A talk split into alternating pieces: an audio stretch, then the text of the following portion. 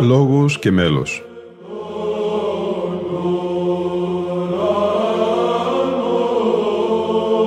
Προσεγγίσεις στη μυσταγωγία της ψαλτικής τέχνης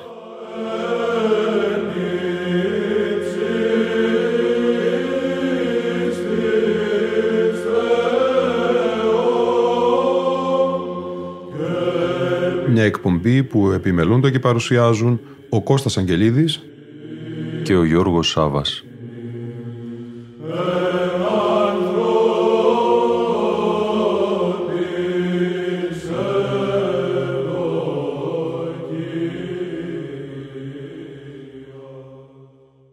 Στο πολύπτυχο αφιέρωμά της, η εκπομπή Λόγος και Μέλος ασχολείται με μια φωτεινή μορφή του 16ου αιώνα, μία από τις σημαντικότερες προσωπικότητες μετά την πτώση της Βυζαντινής Αυτοκρατορίας είναι ο Όσιος Μάξιμος ο Βατοπεδινός, ο γνωστός στη Ρωσία ως Μάξιμος ο Γρεκός.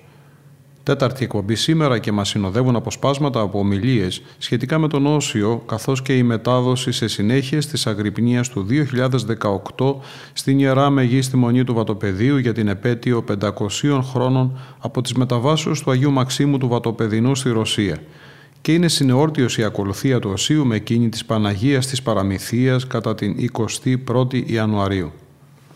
Ο Όσιος Μάξιμος γεννήθηκε στην Άρτα το 1470, αλλά η καταγωγή του ήταν από το Μοριά και το κοσμικό του όνομα ήταν Μιχαήλ Τριβόλης. Μαθήτευσε κοντά στον Ιωάννη Μόσχο και ολοκλήρωσε τις σπουδές του στην Ιταλία. Επίσης μαθήτευσε στην Ελληνική Σχολή της Βενετίας και κατόπιν σπούδασε στα πανεπιστήμια της Πάδοβας, της Φλωρεντίας και του Μιλάνου, έχοντας επιφανείς Έλληνες δασκάλους όπως ο Ιαννός Λάσκαρης, ο Λαόνιος Χαλκοκονδύλης. Το 1505-1506 πήγε στο Άγιο Όρος όπου εκάρει μοναχός με το όνομα Μάξιμος. Αργότερα Όσιος μετά από παράκληση του τσάρου της Ρωσίας Βασιλείου Ιβάνοβιτς το 1516 πήγε στη Ρωσία προκειμένου να μεταφράσει διάφορα λειτουργικά και θεολογικά βιβλία στη Σλαβωνική. Εκεί όμως κοφαντήθηκε άγρια από τον ισχυρό ηγούμενο της μονής Βολοκαλάμσκ Δανιήλ και έτσι ο Μάξιμος ταλαιπωρήθηκε επί σειρά ετών με εξορίες, στέρηση θείας κοινωνίας, φυλακίσεις, υδροδέσμιος και άλλα βάσανα. Τελικά το 1551 μεταφέρθηκε στη Λάβρα του Αγίου Σεργίου, όπου ο ηγούμενος τον περιέβαλε με πολύ αγάπη εκτιμώντας το πνευματικό του έργο. Εδώ άφησε και την τελευταία του πνοή στις 21 Ιανουαρίου του 1556, αφού συνέγραψε πολλά απολογητικά και ερμηνευτικά έργα. Αγιοκατατάχθηκε στις 31 Μαΐου του 1988. Το πρώτο μέρος της εισήγησης του ιερομονάχου πατρός Λουκά Γρηγοριάτη με θέμα το αντιαιρετικό έργο του Αγίου Μαξίμου του Γρεκού στη Διεθνή Επιστημονική Μερίδα «Ο Άγιος Μάξιμος ο Γρεκός» από το Άγιο Νόρο στη Ρωσία που διοργάνωσε η Ιερά Μεγίστη Μονή Βατοπεδίου σε συνεργασία με την Ιερά Μητρόπολη Νεαπόλεως την Δευτέρα 17 Δεκεμβρίου 2018 με την ευκαιρία της συμπληρώσεως 500 ετών από τις μεταβάσεις του Αγίου Μαξίμου στη Ρωσία στο Κέντρο Πολιτισμού της Δυτικής Θεσσαλονίκης, ακούμε ευθύς αμέσως.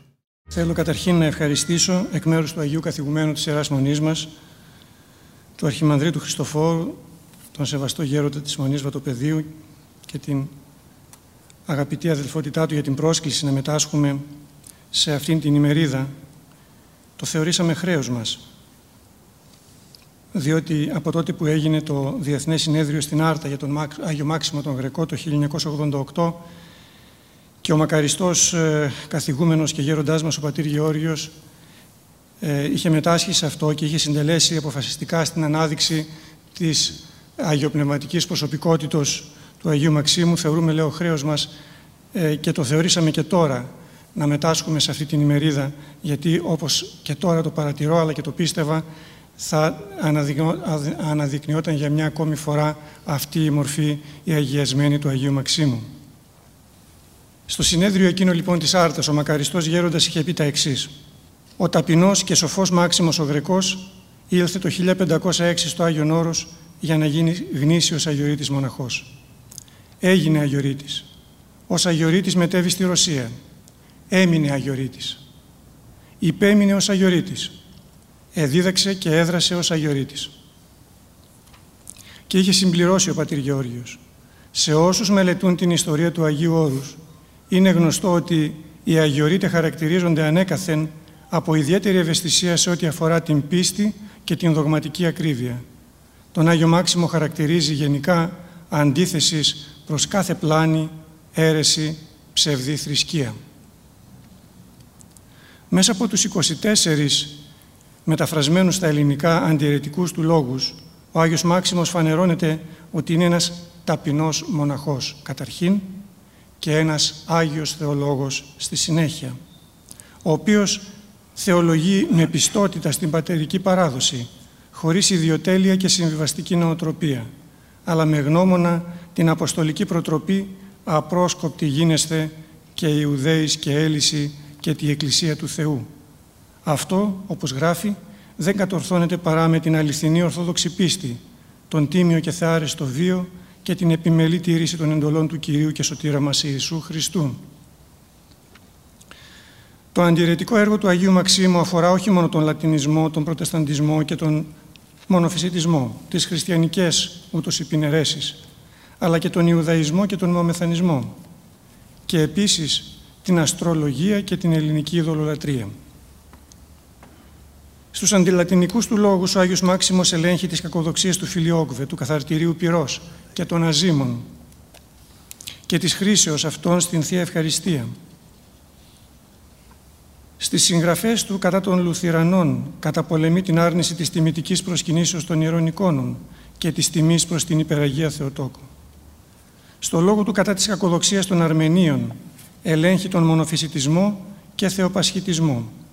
Στους λόγους του κατά Ιουδαίων επικρίνει με αυστηρότητα τον συγκριτισμό των συγγραφών του Ιουδαίου Σαμουήλ και την πανουργία του Ιουδαίου Ισαάκ και φανερώνει ότι ο προφητευόμενος Μεσσίας είναι ο Χριστός. Πόσο σημαντικό άραγε είναι το αντιαιρετικό έργο του Αγίου Μαξίμου του Γρεκού, μπορεί να μνημονεύεται μαζί με τα σπουδαία αντιαιρετικά έργα των μεγάλων πατέρων της Εκκλησίας; Σαφώς ναι. Αναμφίβολα, ο Άγιος Μάξιμος δεν είχε να αντιπαλέσει ευνομίους και νεστορίους, σεβηριανούς και βαρλαμίτες.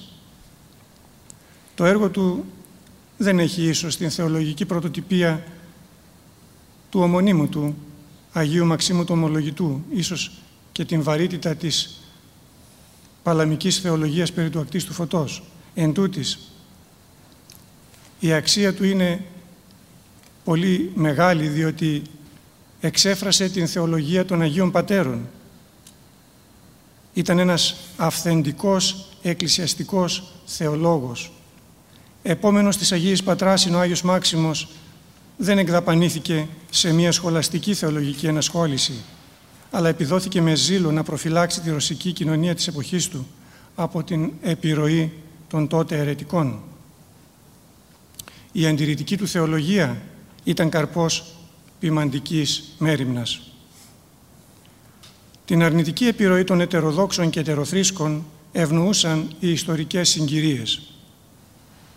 Η Μεγάλη Εκκλησία της Κωνσταντινούπολεως ήταν σε εχμαλωσία, αλλά πάντως, και πρέπει να το τονίσουμε, όχι σε απραξία. Στην Εκκλησία της Ρωσίας υπήρχαν έντονες επιφυλάξεις απέναντί της, της Εκκλησίας της Κωνσταντινούπολεως, λόγω της Συνόδου της Φεράρας Φλωρεντίας. Πρέπει όμως να ομολογήσουμε ότι η ρωσική επιφύλαξη δεν είχε σοβαρά ερίσματα.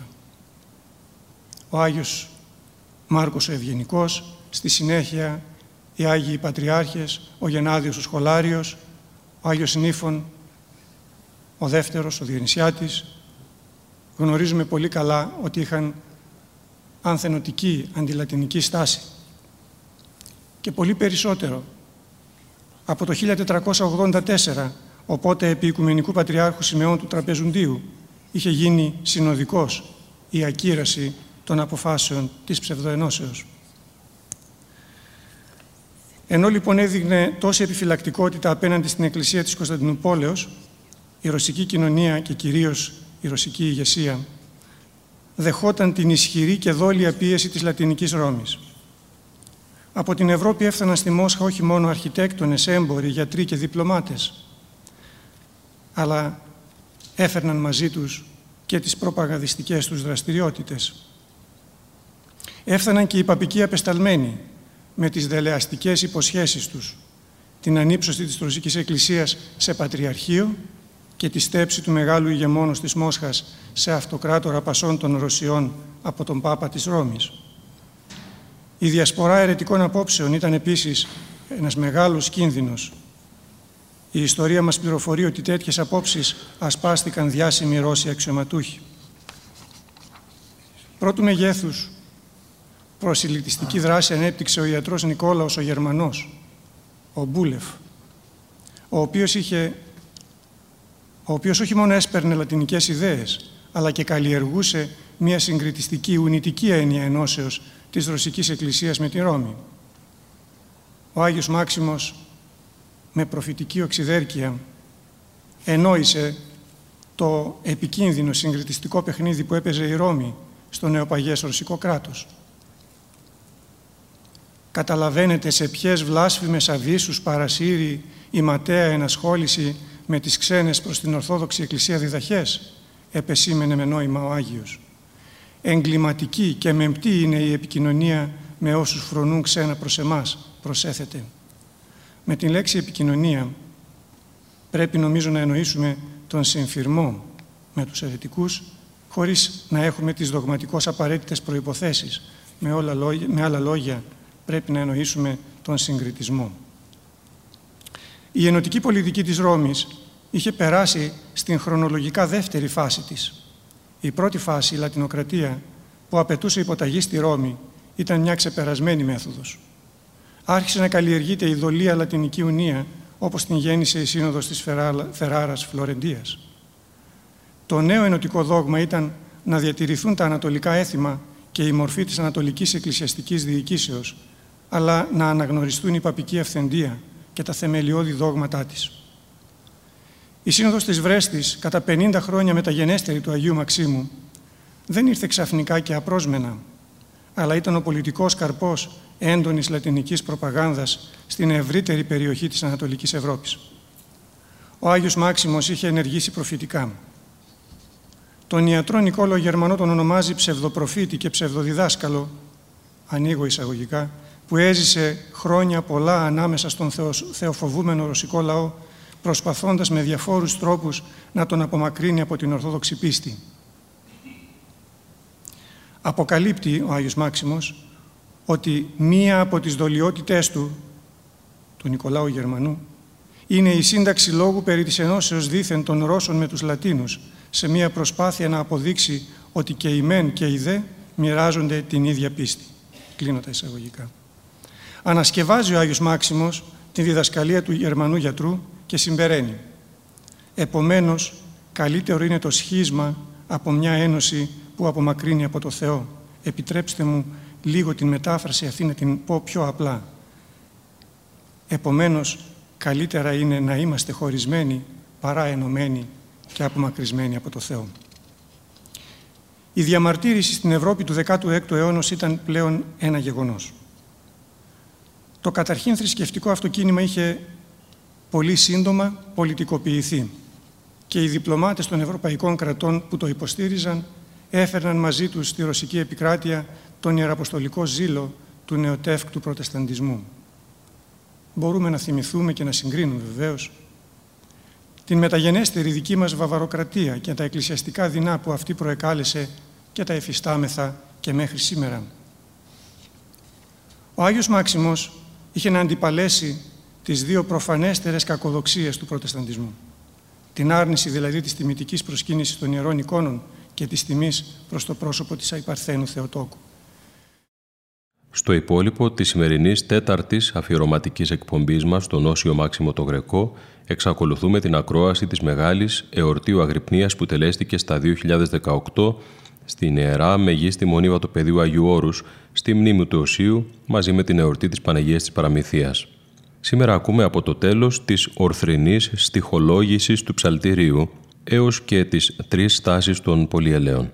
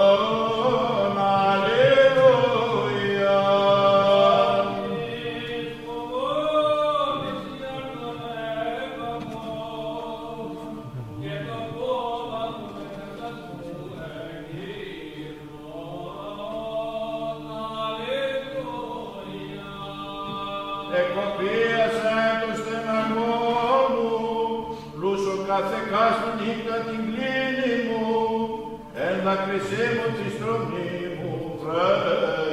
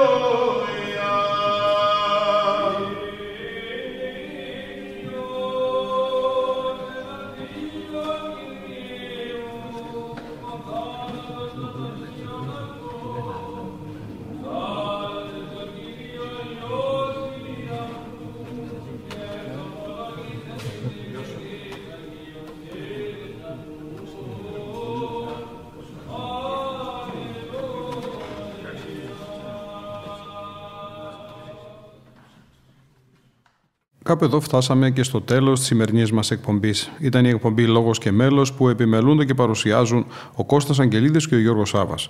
Στον ήχο ήταν σήμερα μαζί μας ο Γρηγόρης Έρελης.